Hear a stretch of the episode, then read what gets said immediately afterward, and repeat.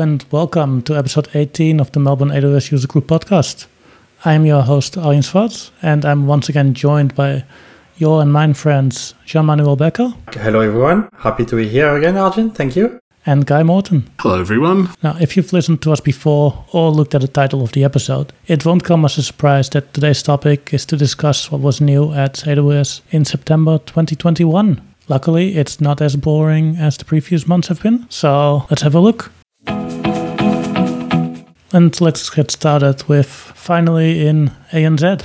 Instead of usual finally in Sydney, we broaden it a little bit because of excellent news for neighbors across the Tasman Sea. Yeah, it's um, very exciting. So we just all calmed down about getting a region in Melbourne, and now we've got a region in New Zealand as well. So that's a lot to be excited about, isn't it? I mean, New Zealand got edge locations about 12 months ago, uh, which, you know, was a nice thing for them. And I thought, oh, that's probably all they'll get. or maybe they'll get, you know, what are, what are the, those regions that are not really regions? Um, the local local zones. I thought well, maybe they'll get a local zone or something. Um, but yeah, no, full fledged 3AZ extravaganza. So that's pretty good for them. Still a while away, though. It's not going to be opening until 2024. Yeah. Yep. Patience is a virtue. Yeah, that's a very long announcement period. But AWS said as well they invested $5.3 billion. So we just know how much now a data center costs with 3AZ. Um, that's the investment they're going to do. And they expect a return of $7 billion in the next 15 years. So it's a long term uh, investment. But um, I'm sure the all the financial sector in New Zealand going to be very happy. Mm. There is some r- regulation there where the New Zealand government wanted to separate the data from Australia and bring back everything back to their own uh, territory. So that's going to be matched probably with all the financial sector over there. Yeah. And maybe we can do DR to them. Hi, that would be fun. Absolutely, for sure. Yeah. And um, and I wonder if I wonder if their geographic location sort of played into the decision at all, like just the fact that they're so geographically i- as isolated as they are. I wonder whether it's um, you know a sort of a, a, backup site for post Holocaust um, nuclear Holocaust site. You know, But they're on the, like a fault line as well, right? They have earthquake and all sort of things over there. So I don't know if this is the best place to put data centers. I don't think we can say anything anymore about earthquakes. no, that's right. We've had our own, but North North Island is not as as active as, the, as South Island, is it? I thought South Island was the one that was the real problem, and I assume it's going. It's it's Auckland, isn't it? And that's North Island. Yeah. Yeah. So yeah. Yeah. I guess they would take that into account in anything that they're building. But yeah, I bet they're building it on a nice big thick slab. With lots of um, lots of anticipation of of uh, natural disasters, yeah. Well, actually, I work for a company uh, where we had a data center in Japan, and uh, the racks over there have to be bolted to the floor, uh, which is not here in Australia. But uh, because of the earthquake in Japan, all the racks uh, and servers need to be bolted down. Safety first. Yes, you don't want a, a rack falling on you. Se- security is job zero. Security of not having a rack fall on you. that's the first. That's your first job if you're an AWS engineer.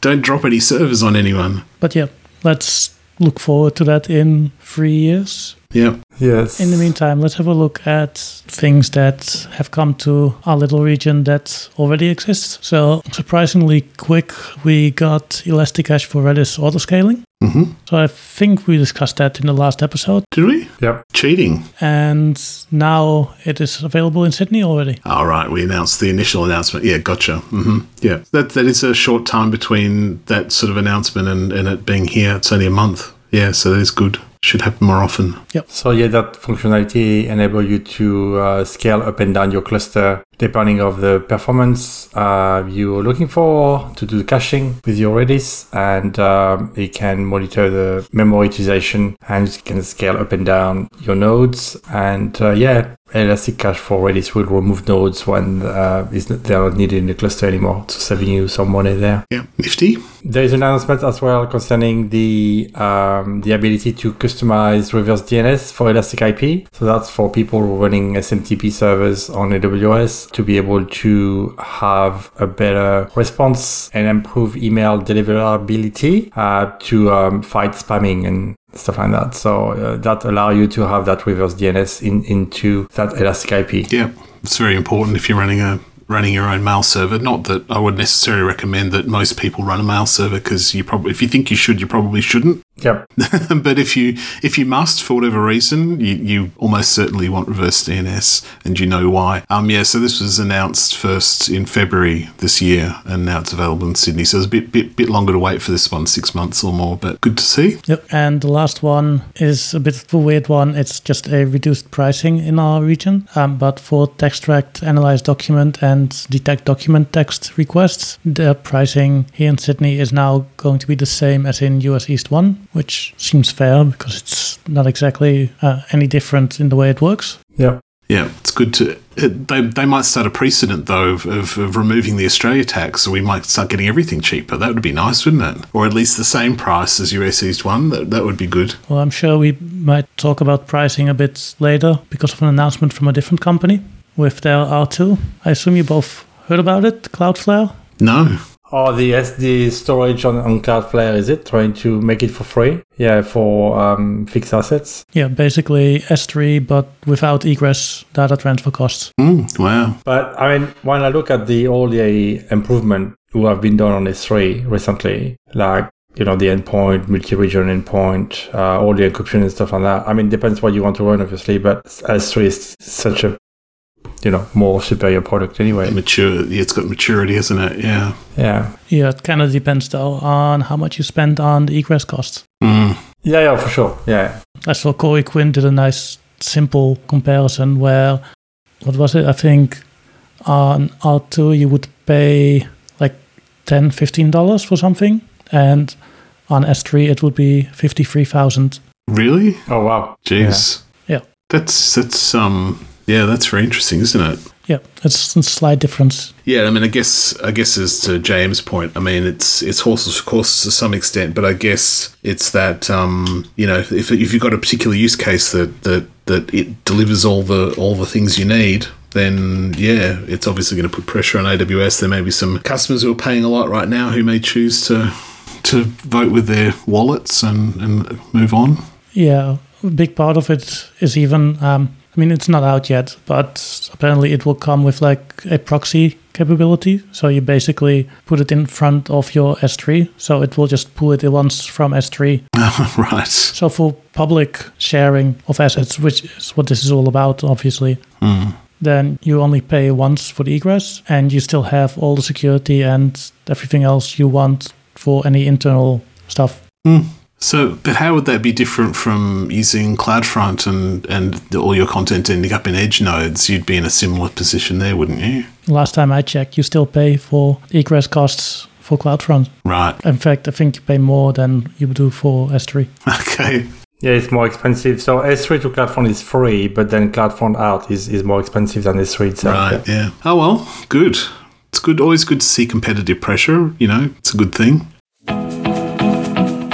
Anyway, let's have a look at other pricing changes mm. in serverless. Yeah. So, and everyone got very, very excited about the Graviton announcement. Is that the main the main thing that we got excited about from serverless this this month? I think it's pretty much the only thing. Yeah. Uh, yes, I guess. Um, so now you can run your Lambda function on Graviton 2 processors, um, and AWS claim you can basically reduce by 34% your price performance uh, on, on Lambda, which is, you know, fantastic. You just a couple of clicks away, you changed from x86 to ARM. I had to go, you still need to have the latest version. I had a Python 3.7 didn't work. You had to upgrade to 3.8 first and then you can swap to ARM, but it's not a big deal. I had to do it anyway. So yeah, really easy to do. And um, yeah, I recommend for any Java Lambda function you need to run, uh, please move to Graviton. You can run Node.js 12 and 14, mm. Python 3, 3.8, 3.9, Java 8, .NET Core, Ruby, and obviously everything on Amazon Linux as well. So pretty cool. So I guess it's the legacy, the, all, all the legacy lambdas that'll take a little bit of doing. So Node 10, there's probably a lot of things yeah. out there still running on Node 10. And I think someone said that uh, Lambda at Edge uh, wasn't working either. So um, I mean, I guess the lambdas at, at on the edge are, are possibly going to take a little bit longer to come through, and probably also they need to continue to maintain support for all the legacy code snippets that are running as Lambda on Edge, which probably tends to be a lot of old crafty stuff, perhaps. I don't know. But Lambda Edge is not part of that option. Mm. You, you need to run x86. Uh, it's only for Lambda running in, uh, yeah, on AWS, not, not, not, not at the edge, pure Lambda, yeah. yeah. And things like Node 10 are not supported because they are end of life already. Mm. Yeah. Yeah. So there is a nice blog about explaining how you could do a, a soft migration uh, or like a, or weighted aliases uh, to migrate from one lambda to the other uh, and then reverse back very quickly. So you don't have to, you know, do all in. Uh, you can do that quite uh, softly to make sure that your lambda function is working on ARM. Yep. Yep. Nifty. So we've got two other announcements on the serverless side. As we said, not a lot going on other than Graviton one, but then that's a really big one. That's right. I mean, the Event Bridge stuff is probably, mm, you know, they've they've been doing things incrementally, consistently with Event Bridge and improving it, extending it. Um, so this one, uh, this announcement this month is about being able to discover event schemas for um, events from other accounts, from cross account. Yeah. So that will be quite useful, I think, if you have quite a complex event bridge kind of ecosystem. So that that will make a make a difference, I think, in some scenarios. Yeah, so you, you can discover now from other account. There is no cost for the schema registry, but there is a cost to do the discovery. Uh, but you have a very big free tiers. You have 5 million uh, ingested events for free per month. And then after it's just 10 cents per million. And all ingested events are measured in 8 kilobyte chunks. So you can really, you know, feed a lot of things into your event bridge and discover the, the schema automatically and then uh, act on it. Mm-hmm. I I really like Event Bridge. It's really we're automating a lot of things now with customers across multiple accounts, chain with Slack and other products um, to create bots and and uh, you know create AWS account, create tickets, close tickets, all of that with Event Bridge. So it's good. Yeah. Uh, and I guess the other announcement was around Amplify being able to have custom scripts execute when you're running CLI commands in Amplify.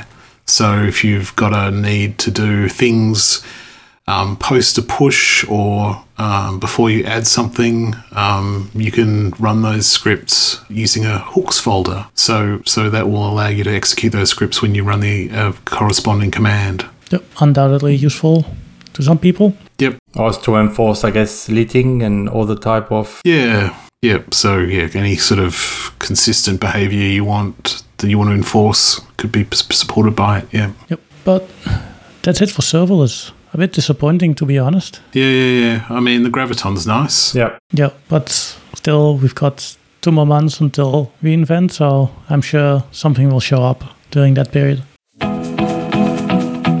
Then containers. Let's start with EKS Anywhere. That was announced at reInvent last year, and it's basically a way to hook up your on-premise or running in different clouds or however, or even within AWS, I believe, Kubernetes clusters. Yep. That you can manage them all through EKS. We're all big fans here of Kubernetes, of course. Honestly, I'm unsure what the added advantage of this is, other than maybe seeing things in a single place. Yeah, and, and try to get some support as well. So you, you can get uh, enterprise uh, support for your clusters. It's quite expensive. It's like 25k per cluster for three years. Uh, no, per year, sorry, uh, or uh, $18,000 per cluster per year for three years. And you can, but for that, you need to have enterprise support. So it's quite of an expensive exercise to get support from AWS, but they can help you to troubleshoot your EKS clusters. And then you can have them all in one place uh, effectively. But you will need a connector though to connect uh, your cluster back to uh, AWS. And that has been released as well this month in GA to be able to um, connect that back to the AWS backplane. But I guess if you're using um, Kubernetes, it's because you're you've, you're massive and you've got huge amounts of money anyway, right? So those sorts of sums are probably no no big deal. Uh, it's probably a response as well for, you know, Azure does the same thing, GCP does the same thing with the different weird name products. So yeah, to respond to that demand, um, and it's open source. So Yeah. Something else that went GA is the Amazon Managed Service for Prometheus. Uh, Prometheus generally used for monitoring Kubernetes clusters, so that you can use it for other things, but that is the main use case I've seen for it. Been waiting for that one for a while. I believe it was also announced at reInvent, so it's now here. If I remember correctly, couple months ago, the beta version had a price drop, so it should all be affordable. But obviously, as always, uh, see how well it works for you. And it works not just with EKS, but also with EC2 or ECS, and just, I'm guessing, generally anything that runs a Prometheus agent. Yep. And so what work with Prometheus is Grafana as well. So now the, the Grafana product is uh, generally available uh, with new features. Um, it has been upgraded to version 8. Uh, you can use your AWS single sign-on SSO to be able to connect to the environment and do monitoring. So you integrate with uh, CloudWatch, X-Ray, Prometheus, SNS, all of that, and it's in Sydney, so it's quite it's quite good. Um, I had a look at the pricing. So you have 90 days free trial for five users, but then after you need to pay at least nine dollars per month for an editor view.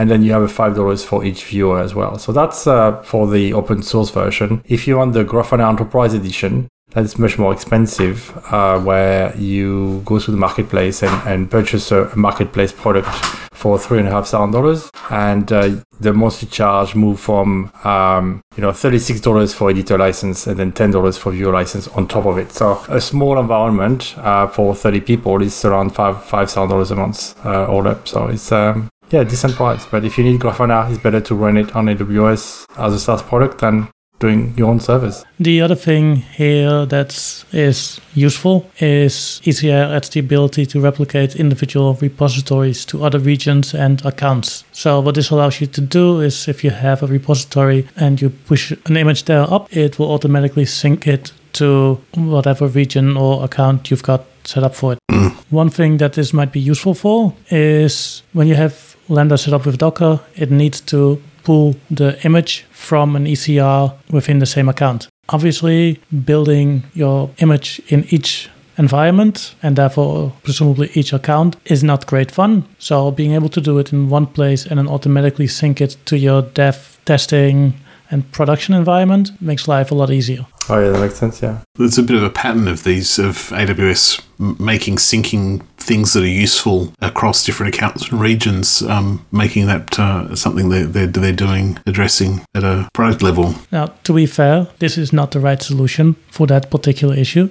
The right solution would be that Lambda would be able to pull it in from an ECR in a different account. Yeah, yeah, yeah, sure. Another improvement for Amazon ECR is the uh, ability to uh, launch containers directly into app runners if your Amazon ECR is public. That's an easy way to test, uh, quickly test some application, popular web application like an Nginx or something into app runner. You can pull directly from a public ECR gallery. Has anyone actually given that a go? I, I tried to use it for something, but it was um, the number of runtimes that it had support for was pretty small at the time, uh, and it just didn't match the, the one I needed.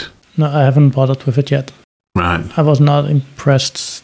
Oh, really? It, it looked, looked pretty nice for for for someone who's not sort of a major container um, expert. It, it looked like it was potentially filled a niche. I'm sure it fills a niche. Yeah, just not your niche. it doesn't fill your niche. It's it's more like a um, a beanstalk or OpsWorks type product, yeah, yeah. Yeah. Which fills a niche. which fills a niche. Yeah, it's just not yeah. one I prefer to work with. You choose you choose to stay out of that niche. Yeah, fair enough. EC2 and VPC. Yep.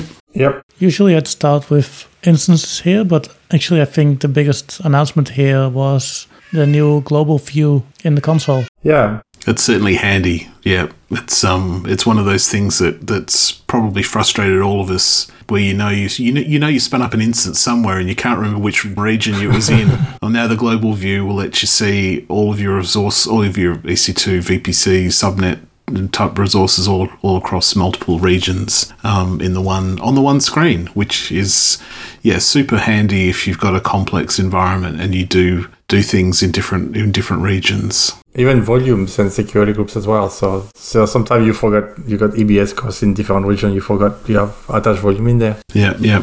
Yeah, and you can easily search for things as well in there. So it's not just a list; it's also it allows you to search. So you can search by name and you see or tag or whatever, and you can see everything related to that across the world.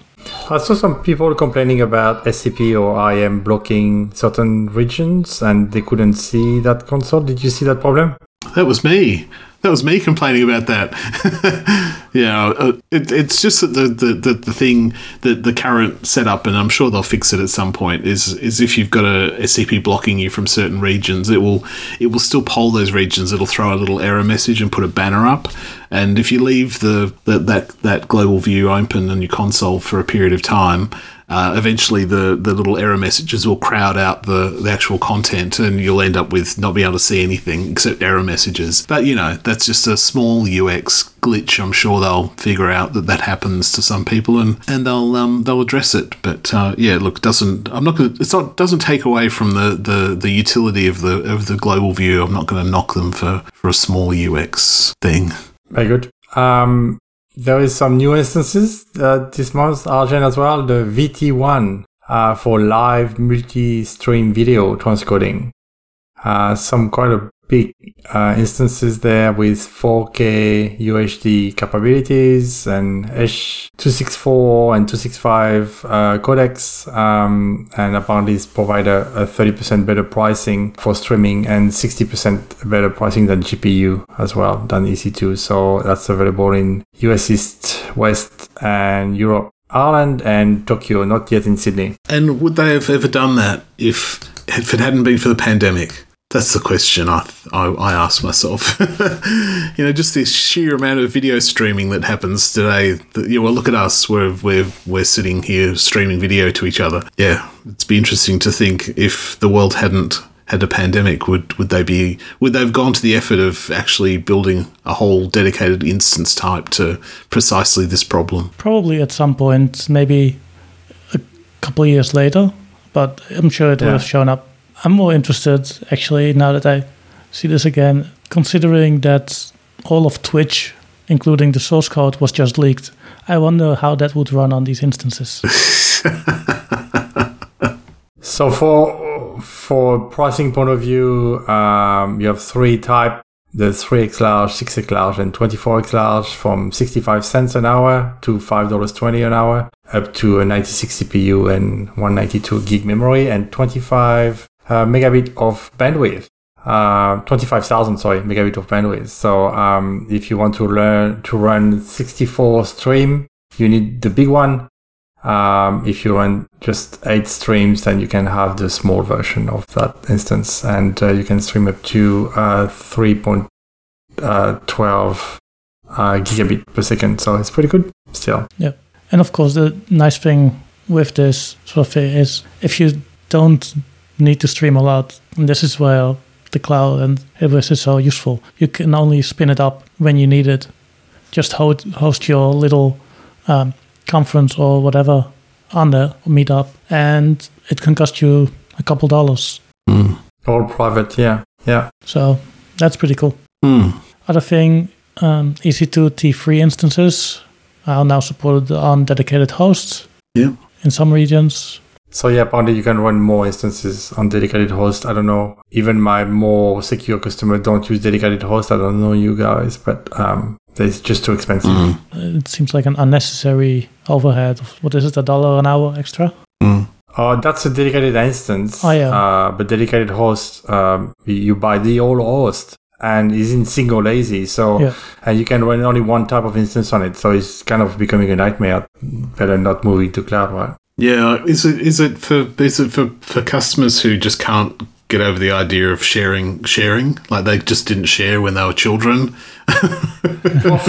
Maybe, but I think it's more for licensing. Uh, If you wanted to use MSDN, I think if you want to use SQLs, and you can, this is my host, this is the host number, this is the my licensing, and you pay per calls instead of paying per instances. So um, having T3 now, uh, because it's burstable, um, allow you to stack them up with more instances in it instead of using M5. Up to up to 192 instances per host. Yeah, good luck on 48 cores. That's a lot of machine. But I guess that's the na- that's the nature of T3 of burstable workloads. Is you you you're, you're assuming that they're gonna not all be bursting at the same time. That's probably what AWS runs them on. um, what else do we have here? Yeah, speaking of Graviton, you can now uh, see in Compute Optimizer how useful it is to migrate there. Mm-hmm. Obviously, though, that probably doesn't take into account all the development work that might be needed for migrating your application. Yeah, you can specify whether you whether you want to look at ARM um, architecture though, so I think it doesn't it doesn't rub your nose in it if you if you if you can't migrate. But um, yeah, if you choose to to have it tell you about ARM, it will. Yeah, which yeah, makes sense. I mean, it's good to help you, I guess, figure out what the what the um, cost benefit ratio is too. You know, if you think you're gonna have to do a little bit of work, at least you, you know if it's worth thousands to you, then it's probably worth doing. So yeah, that makes sense. For people who are using a lot the marketplace uh, and the IMI from the marketplace, I think there's a very good improvement there with ISs. So in the past, when you were designing uh, templates or infrastructure as code, you had to name the IMI ID and that might change over time with the marketplace. So now you can define aliases uh, from uh, the marketplace and then ref- refer them into your code. And so when the new version comes up, you get the new version automatically. Uh, so that that's uh, that's pretty good, and uh, it's across region as well. Yeah, so imagine that would have been a pretty good use case too. Like if you've got a, a different AMI ID across different regions to be able to have an alias to refer to it, regardless of region, that's going to resolve appropriately, be useful. Yep. Yep. And you can use the latest tag as well and to be able to make sure that you get the latest version of that AMI. So um, I think that's been a long in the making, but good, very good improvement. Yeah. Definitely. So now you can you can uh, also use Windows Server 2022 on Amazon EC2, which is uh, which when I read that I thought, what, what year are we in? Oh, it's 2021, isn't it? Okay, 2022. Hmm. So this is like you know some kind of future future uh, futuristic voyage that we're heading on with Windows, is it? Well, Server always does that. I think they release a version in advance. Does it? Yeah. But how do they know 2022 is even going to happen? I mean, They're, they're positive. uh, yeah, yeah, More yeah. positive than you, clearly. yeah, they're just a big bunch of optimists, aren't they? Yeah. I mean, you could also think of it as that is the year that the first um, stable version of it will be available. That's probably exactly what they're thinking is. Yeah, so we, we, we're beta testing it now. We'd we, we'd like it to be remembered as 2022, even though we launched it in 2021. forget all the forget all the bugs. They were in 2021. They don't count. So yeah, you just pick them from from the list, and you can run them uh, the new 22 version um, on AWS, and uh, AWS will maintain that uh, IMI with all the patch, everything like they do for 2019. Yep. If you must. Yes. also, some things on the VPC side. There's a couple small ones and then probably a couple big ones that we'll have JM talk about. First one that I was quite happy with is that you can now finally resize your prefix lists. Yes, I don't understand why they did that. Why the prefix list was fixed and you had to destroy it and redo it. Well, that was defeating the purpose. So I'm very glad they, they added that functionality now. Yeah. because that was really annoying and I had a tendency to just even if I only had one IP range to put into it, I would just give it like size of five because I was afraid more would be added and Yeah. have to, especially when it was shared across different accounts. Yeah, so that's that's good. A prefix list. I recommend people to use it now. Um, and yeah, you can really help uh, having your CIDR into there, um, be able to be used safely into security groups and other places in the routing, um, and that simplifies a lot the management of uh, security and, and IP routes into your VPC.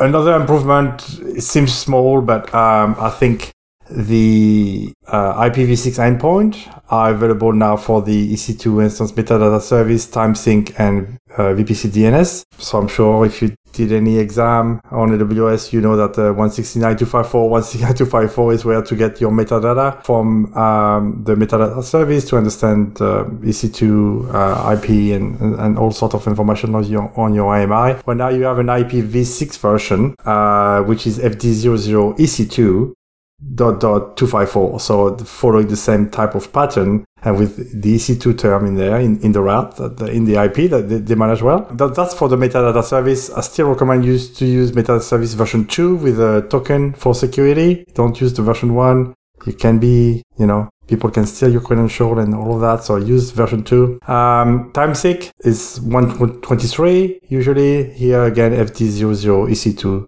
123 uh, for uh, IPv6 and then the provided DNS as well. So you can still use your .2 from the VPC for your DNS and you have the 169.254, 169.253. Uh, same for DNS. Um, you can have the FD00 EC2253 for resolving your DNS. So that's pretty good services. Um, and, you know, don't run your own time sync or your own DNS. Just use the VPC provided one. Yep. Cool. I thought you might be interested in the um, uh, routing enhancement that allow you to inspect traffic between subnets as well, JM. I was that that that, that looked interesting to me. Uh, I had customer many years ago ask me to, to be able to do that, and uh, that was not possible. So now now you can't, and that was really a big limitation of the VPC. You couldn't have a more uh, detailed route than the default local route. Now you can, and you can redirect for each of your subnet um, to a specific ENI or a global gateway load balancer where you can run, you know, inspection traffic. So you can really have a firewall between your public, between your private, and between your database, and then uh, that one per AZ. Um, so very, very good option uh, for people who want to run stuff as well. I mean, I know people want to run, you know, different load balancers uh, in cloud uh, getaways and all sorts of things. You can now run that into your VPC. You don't have to get out of the v- VPC, go to the transit gateway and come back. You can inspect traffic between all each of your VPC and you can even change them. Uh, the only limitation is you need to have a dedicated subnet for your appliance because they need to be obviously a route and, and, that route need to be pointing to the ENI and that's the only way to do a route is to have a d- dedicated subnet. Mm. So yeah, fantastic improvement, way advanced uh, to compare with the cloud to have that option to really build whatever you want on the VPC now. Yeah, I'm, I'm looking forward to trying to get my um, renew my uh, SA Pro certification before they start asking questions about this. I think I should be okay. yeah, I'm sure you will be fine. Um, another announcement was oh the oh the one I love the application load balancer target group for network load balancers that has been you know a very big demand for many customers. I don't know, Arjen, uh, if you have something on this, but uh, for me, there was like a version that AWS provided with Lambda function who updating IPs and all sorts of things, but that is very uh, kind of clean design. You can have an NLB talking to ALB, talking to your um, instances uh, with a fixed IP, obviously on the NLB with Elastic IP or with Private Link as well. So you can publish now stuff on Private Link across multiple accounts and multiple environment. That is so much nicer. Yeah. What you cannot do though is to do TLS on the net- network load, load balancer. So obviously you need to do TLS on the uh, application load balancer, the NLB will pass through the, the, the, TLS traffic. You can't offload it. It works only with IPv4. So that's a big, uh, even if you enable IPv6 on both sides, uh, the NLB will talk to the ALB on IPv4. And both of the uh, load balancers need to be in the same account and same VPC. So that's a limitation. I know I'm fully sure customer would love to be able to do different VPC, different account to route through transit gateways and stuff like that. At the moment, it's not possible. It, it need to be both in the same VPC. But I mean, the private link is fantastic, uh, and people who want to publish stuff from on-prem or from from other account going to be uh, such a big improvement there. I think it's a good good enough starting point. Don't you? Yeah, oh yeah, definitely. no, no. Uh, instead of running lambdas yeah. and, and uh, updating IPs, yeah, yeah. Uh, I've got one more thing, um, and that was a big, big problem for network bandwidth. Um, when you were talking to an internet gateway, a direct connect, or, or across region, you were limited to five gig of bandwidth, no matter what, as soon as you get out of the VPC. Uh, now, with bigger instances, so if you have more than 32 CPU, the bandwidth is uh, 50% of your instance ba- network bandwidth. So, for example, for a C5 and 9X large, uh, the network bandwidth for that instance is 50 gig. So now you can expect 25 gig bandwidth to your internet gateway, to your direct connect, if it is obviously big enough, and then to other AWS regions. So you can have a very fast instance as a gateway uh, from your VPC point of view, and you're not limited anymore of that 5 gig limit. who existed in the past. So um, yeah, interesting. I don't know how that's going to work with placement groups and other things like that. That you might be able to spread them now more efficiently um, to and still maintaining the high bandwidth across VPCs. So that would be interesting. Mm. Let's have a look at DevOps then. Let's make at least one of our listeners happy and get the big news here out of the way. It's the release of Corretto 17. Okay. We can. Uh, Oh yes. that's enough. We've, we've mentioned it now. So you can run the latest JDK 17, yes, available for Linux, Windows, and macOS. Fantastic. Thank you, Amazon Corretto. Even AWS has like two sentences, oh, sorry, three sentences in the announcement. So we've already spent more time on it. Yeah, that's right. It is a pretty small announcement. Yes, they didn't. They didn't spend a lot of money in writing that one up. Yeah, I thought um, in DevOps. Uh, well, actually, so probably the the the the nice the big one is um, which maybe we're I'm skipping things, but the retry from point of failure for CloudFormation is probably the biggest announcement of the month. It's definitely one of my favorite announcements um, for the whole month.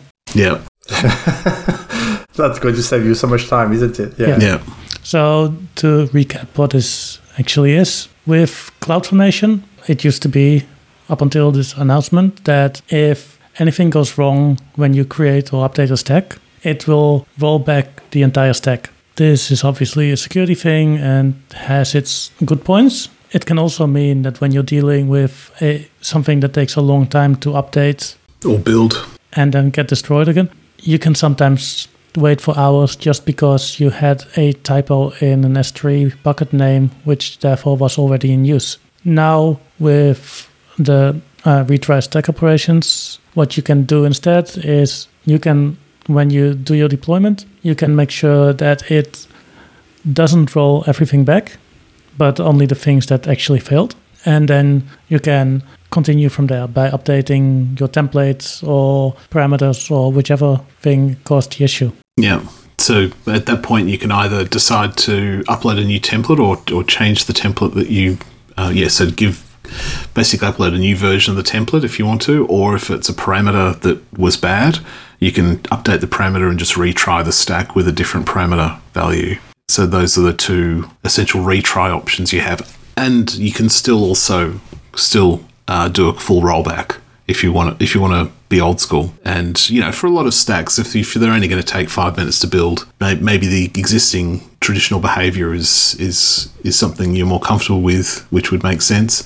But yeah, as Ian said, I mean, where you're talking about a stack that might take two hours to build, and we've all been there with that really, really, really, really long running stack that gets stuck somewhere and then it fails, you know, at 98%, and you feel like, um, well, you feel very sad. and maybe you feel just a little bit angry as well. so, yeah, to be able to kind of go, okay, I'm going to retry just that bit at the end um, and uh, and be able to pick that up where it left off is, is going to be, it's going to save a lot of hair from being pulled out, I think. Yeah. Yep. There's a there's a nice blog about it. We show different options and what happened, and um, yeah, it's uh, seems to be very very well to use. Yeah, they've thought it through. I think they've thought it through well. Uh, it looks looks good. So I will take this opportunity though while we're talking about cloud formation, to plug something that I wrote. I think both of you missed both of the presentations I gave about it. No, I've seen I've seen the one at the ambassador. I was there. I was- Okay, I've seen okay. it. Cool. Yeah. Um, it's a tool called Fog. Uh, it's basically to make it easier to do all your CloudFormation deployments. It's on YouTube. uh, on YouTube.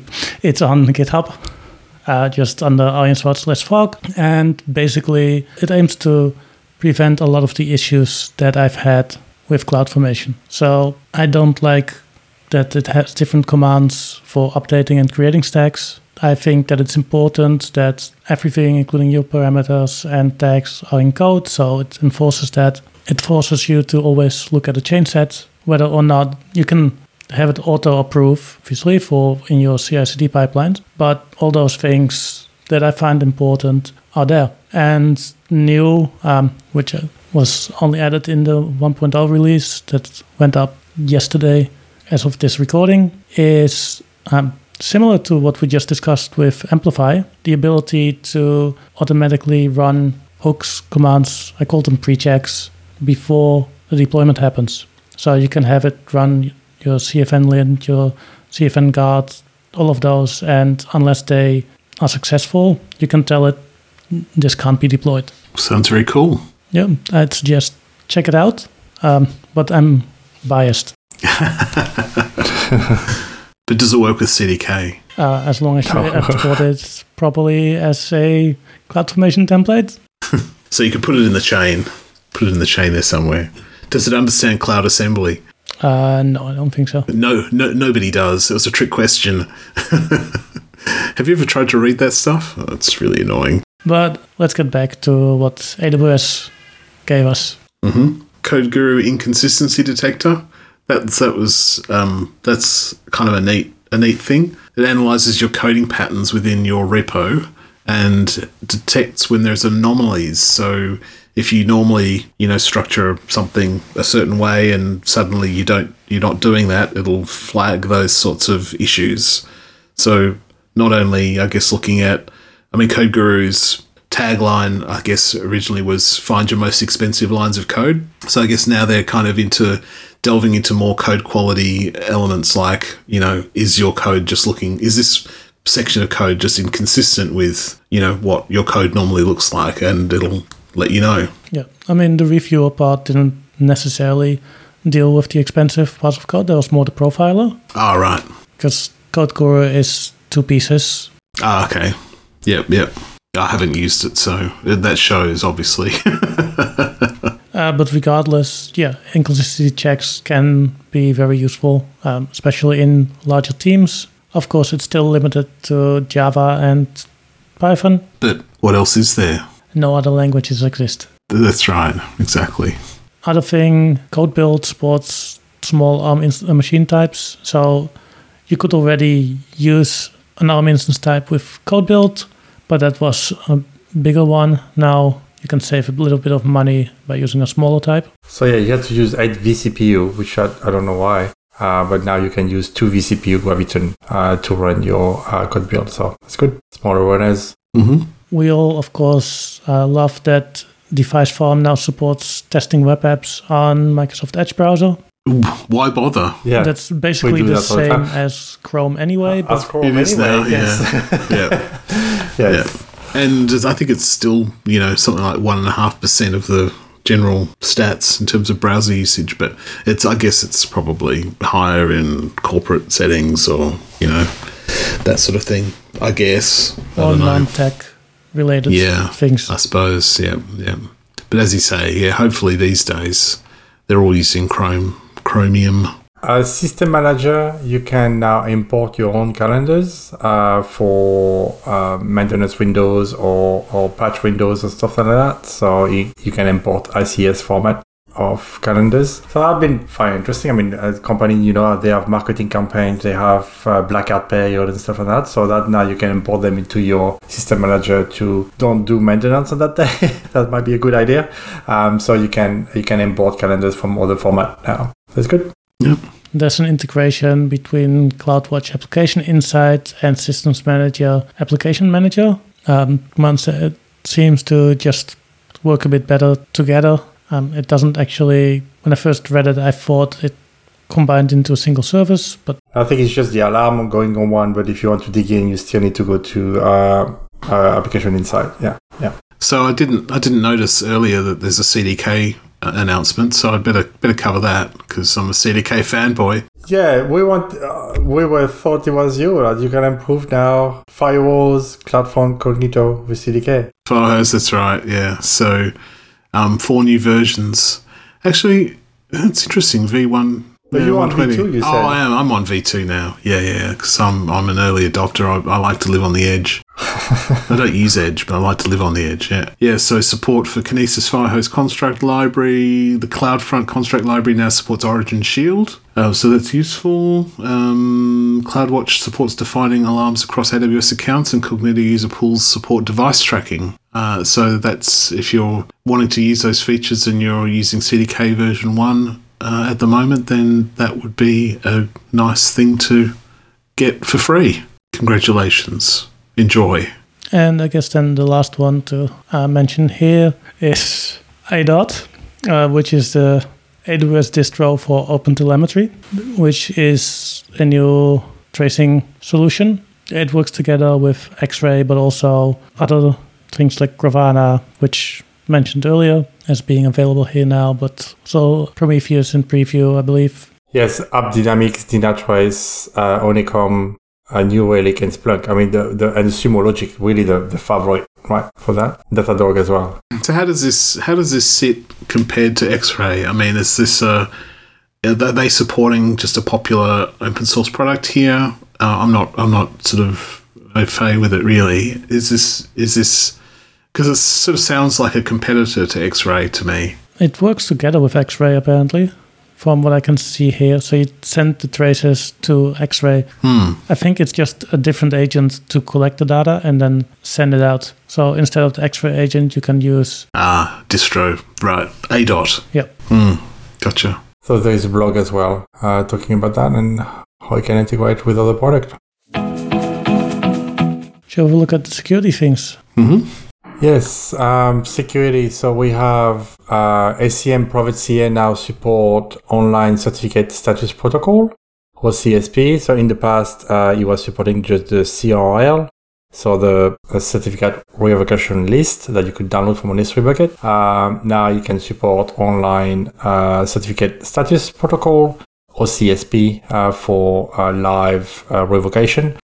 So you don't have to enable it. I mean, it's for your ACM private CA, but you don't have to enable it because it's a bit more cost, and then your application need to be able to use that. So uh, the OCSP is uh, six cents per certificate, and then you have uh, twenty cents as well uh, per hundred thousand queries on the uh, certificate base. Uh, but you know that that's the norm. That's the standard that everybody want to use. So it's good that product now is supported with ACM private CA. Yep. Yep. Um, there's been an update to Macie uh, that allows you now to choose which managed data identifiers you want to look at when you're or look for when you're when you set up a, a particular job. So you can basically customize what what sort of data you're looking to get Macie to alert you about on a per job basis. Yeah, like I mean, we don't have social security number here. We have Medicare numbers and stuff like that. So you, you can adapt it to the more Australian way. I think that's that's very good. And um, yeah, for all the PI information. So that's a product we're going to be more and more in use. I think. And they dropped the price recently, so I think more people are going to use it. Yeah. Uh, the IAM Access Analyzer, who can generate now fine grained policies, um, uh, they support now 50 more services. So you can really uh, use that product to uh, create new policies, analyze your CloudTrail logs in the past, and then uh, recommend some policies for you to, to generate. And you can really grant only the required permission for your workload instead of uh, being a bit more generous sometimes uh, with with uh, IAM policies. So that's a good good addition of products. And on the website, Firewall Manager now supports both log filtering and rate-based rules. So it's nice that you can manage those centrally now. Mm. So that just lets you decrease the volume of logs that basically you want to pass through Firewall Manager. Yeah. Yeah. This is basically functionality that was released for WAF a while back, Yeah. but now you can manage it through the Firewall Manager. Yeah. Yeah, essentially. And so automatically, if you create new WAF or if you have new account coming in your organization, then they will get applied the same rules. So that's pretty good. And then the inline regular expression as well. So you can combine them now uh, into a rule where before you had to have a separate rule for that. And you can save as well on the uh, WebACL capacity unit. Um, so the new rules use only three WCU instead of 25. So you can sta stack more rules in, into your, your ACL, which is good. Yeah. Then the only downside is you can't share because it's not a pattern set. You can't share it between WAFs. So if you wanted to reuse a regex pattern across multiple things, you you, you can't do that with, with that. Right. So a regex pattern set is actually a separate object. So there's an, there's there's some advantages to, to going that way as well. But the old way is still supported, so you can do whatever. Yeah, the old west. That's right. Yeah, yeah. So if your needs are simple and you're happy to do it as an inline uh, regex, then yes, it's fewer WCUs, so it's going to be cheap, cheaper for you to to go that way.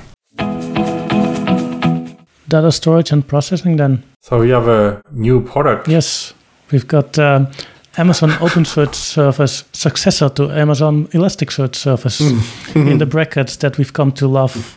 yeah, yeah. So yeah, I was doing some research on Elasticsearch, and then suddenly all the documentation has been renamed. So you go online, all the AWS documentation now talk about OpenSearch. I said, what? this new product? No, it's just uh, renamed the product, and it's now version 1.0. That's the AWS fork edition of Elasticsearch, and they take the opportunity to release plenty of new stuff, like a new notebook, uh, a new um, uh, data stream, OpenSearch to simplify management of time series and data, all sorts of new enhancement, which is great. Yeah. Yeah, they're certainly um, certainly putting a lot of effort into it. Do, do you think there's a certain amount of um, enmity going on, they're sort of behind all this in a way, or is it Elasticsearch saying you can't, you've got to stop using our name uh, immediately? I think there was definitely something like that Yeah. going on because that's always been a pain point from Elasticsearch. And I guess uh, AWS now decided, you know what, we're not going to get anything new from Elasticsearch because let's be clear, OpenSearch, the service, uh, still supports all the Elasticsearch services that it did up until now. Yeah, Yeah. But you can only upgrade to OpenSearch from there. And you can't go from OpenSearch to Elasticsearch anymore. yeah.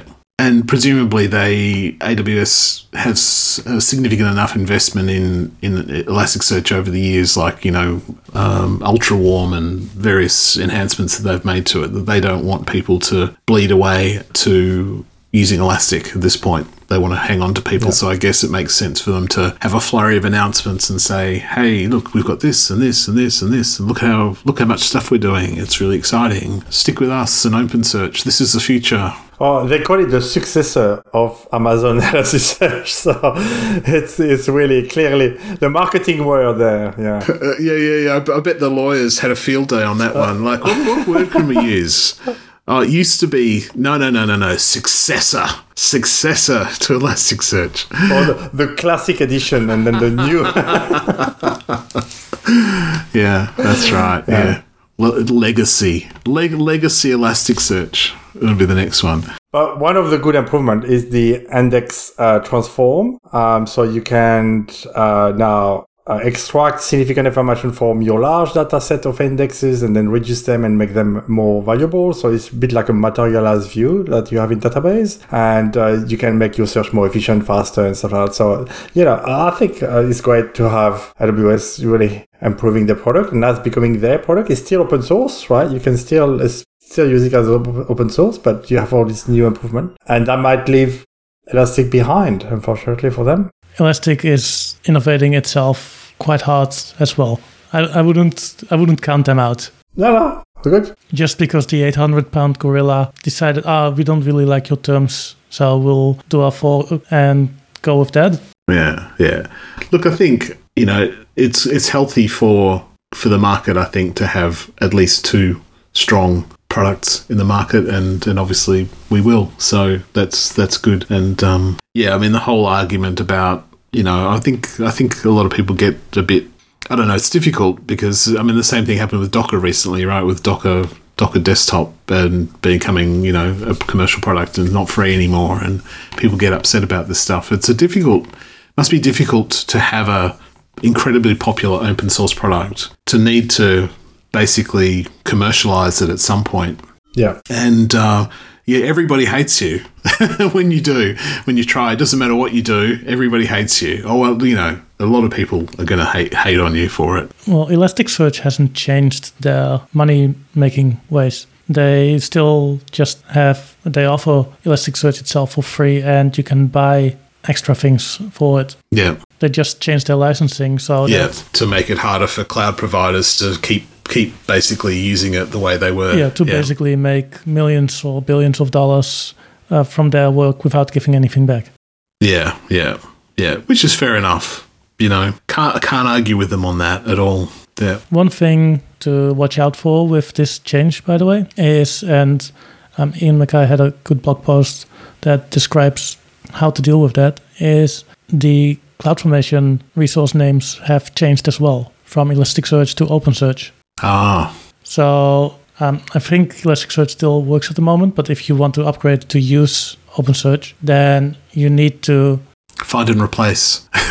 find and replace. But doing that will obviously destroy the old cluster. yeah, yeah. So you will need to first detach it from your CloudFormation stack, then import it in a new stack, and things like that. Right. A post describing each of the steps will be added to the show notes. So if you need to go through this, I suggest you have a read. Hmm. Don't destroy your Elasticsearch cluster. You'd be very sad. Yeah. Hopefully AWS uh, don't decide to rename Lambda or something or the product because we'll be in trouble. okay. Um, we move to database. More Graviton. Yeah, more Graviton T4G instances for Aurora. Yep. And uh, X2G instances. Mm. So whether you want them very small or very big. Yeah. And actually the same also for RDS with MySQL, MariaDB, and Postgres. Yeah. X2G are not in Sydney yet though, where T4 are, uh, which is interesting. Um, so the X2G, yeah, new Graviton uh, with a lot of memory and uh, apparently comparing to R6G, they are double the memory per vCPUs, uh, so up to 16 extra large and one terabyte of memory. Hmm. Which is massive for a, a nice database.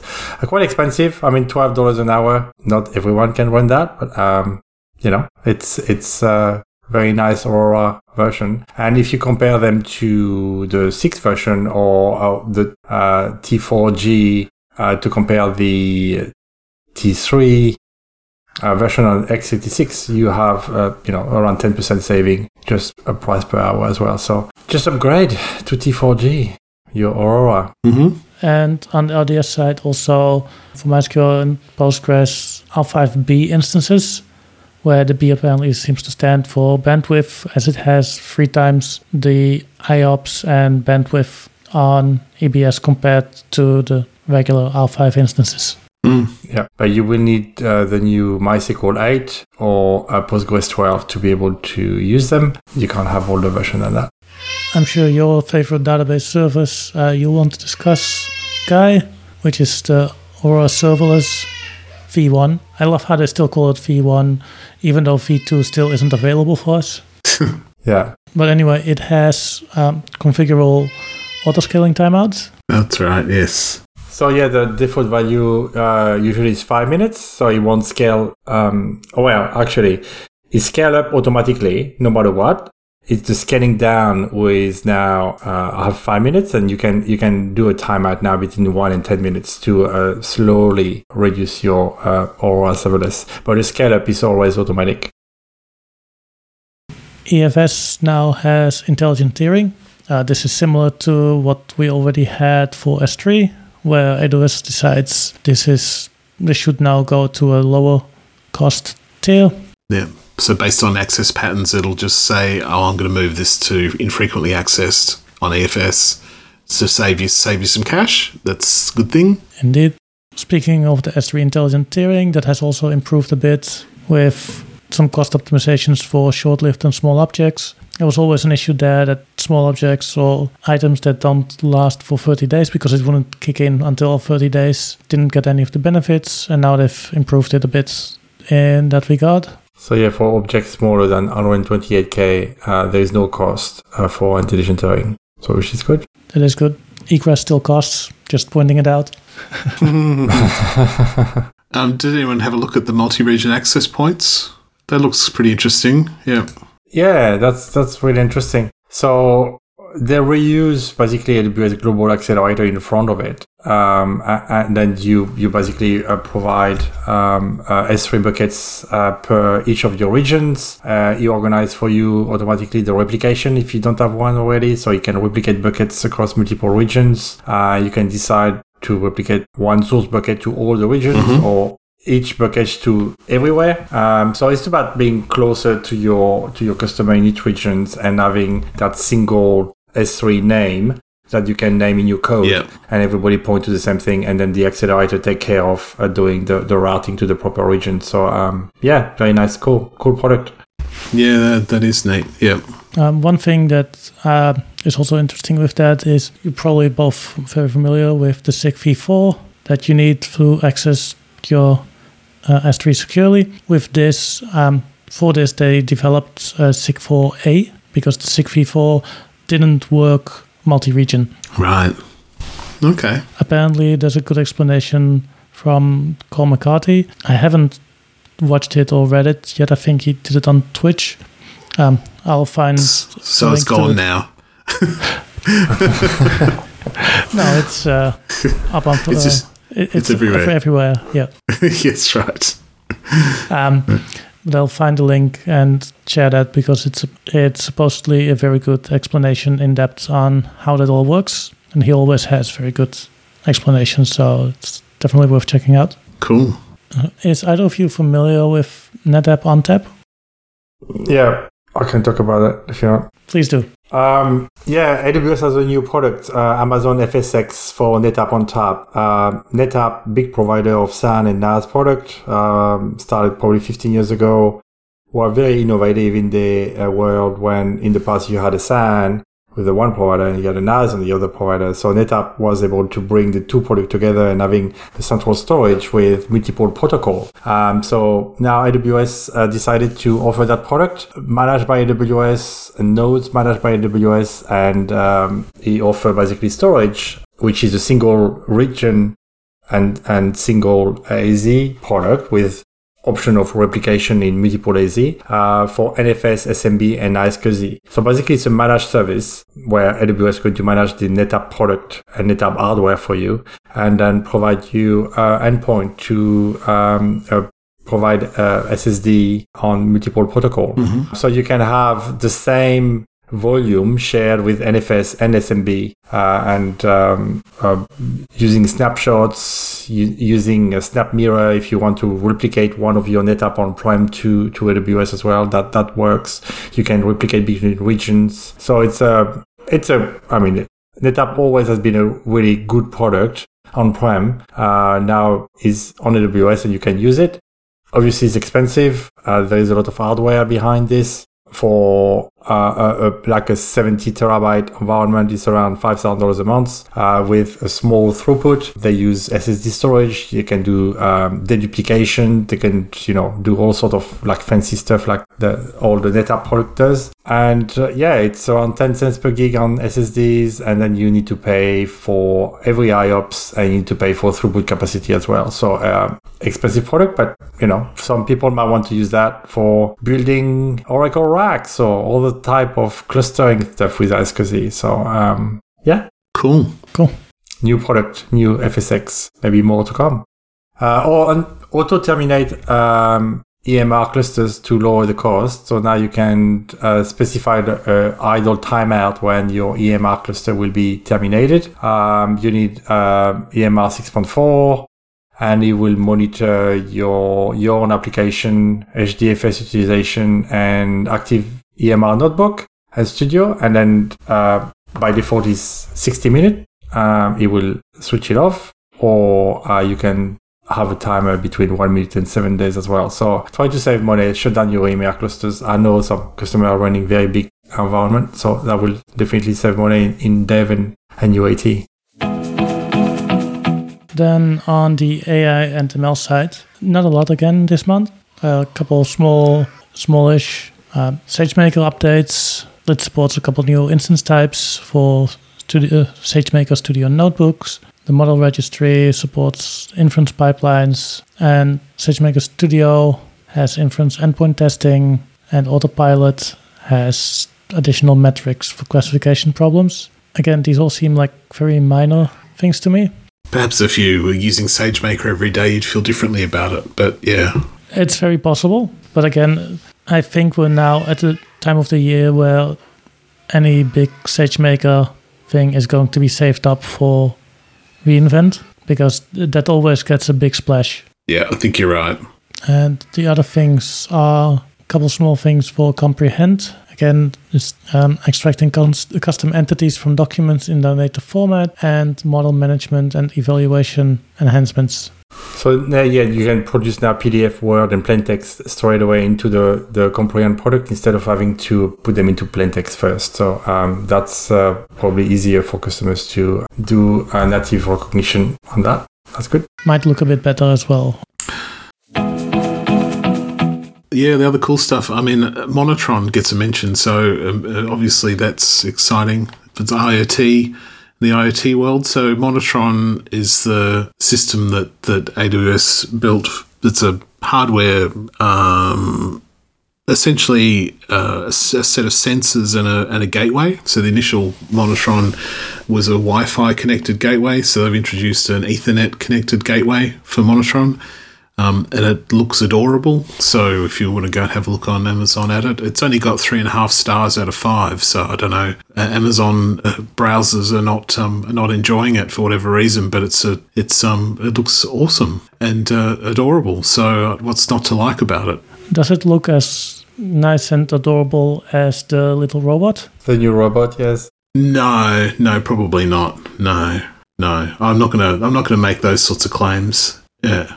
It does have a big smiley uh, Amazon, you know, Amazon smile on the front. So you know. Anyway, um, that's the other cool stuff that I thought was interesting. Now, yeah, what about the? Uh, have you listed the robot? Because it's not an Amazon product, is it? It's not, not a- an AWS thing. No, I didn't put it in here. No.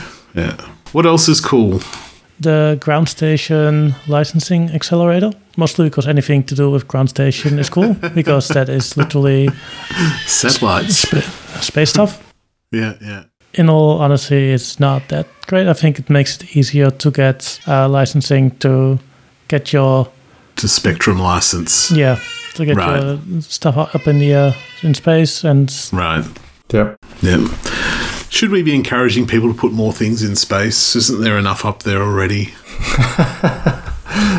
Like like a r- rich Amazon.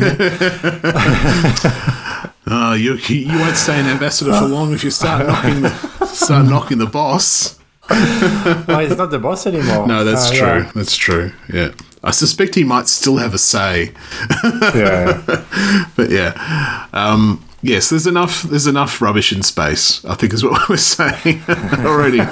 Uh, I think another cool product that I found uh, is Amazon Connect Voice ID is now generally available. Oh, nice. Is to um, be able to recognize your voice and make your your voice your stamp and your security Hmm. instead of uh, asking you when you join your credit card or something your, your date of birth and and all the type of personal Mm-hmm, information. You can recognize your voice uh, stamp and uh, and then connect you to the correct operator. Hmm. So that's, I found that a great service from from AWS to run that on AWS Connect. Yeah, it's interesting, isn't it? I wonder how uniquely identifying a voice ID is. Like, because I mean, some people who can do impressions, right? They sound um, they sound amazing. Like you just think, Or, or, or record it and rearrange the words and then make you say something else.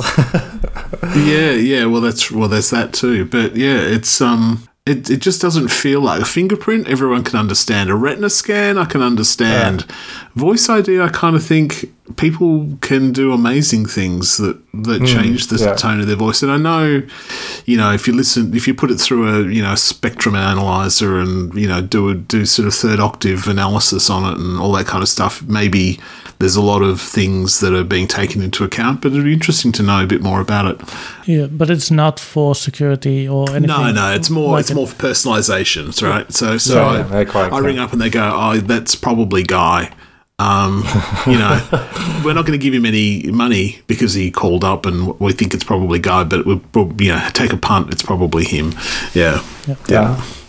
the other Connect thing, um, Hmm. and I have to applaud the Connect team generally for their naming, because I thought Contact Lens was a great name, Mm-hmm. yeah, Mm-hmm. and now they've got Amazon Connect Wisdom, yeah, which I also think is just a really nice name.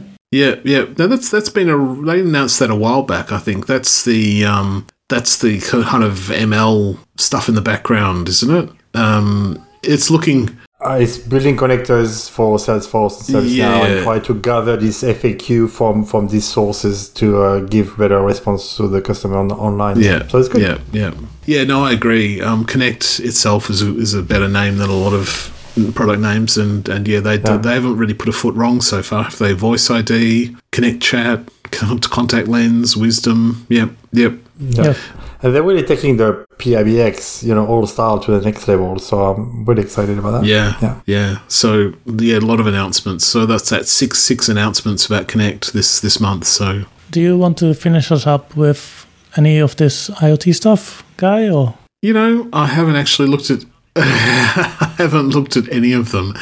Um, so, Device Defender is a security, um, you know, pl- platform, I guess, for checking on known states and, and looking for sort of anomalies of, of, of, you know, behavior from an IoT device. So, there's a couple of updates around that, and yeah, the other things around device management with around fleet, fleet monitoring, which is, I guess, um, you know, maybe useful if you're managing a fleet of IoT devices in IoT device management. So if you are, check it out.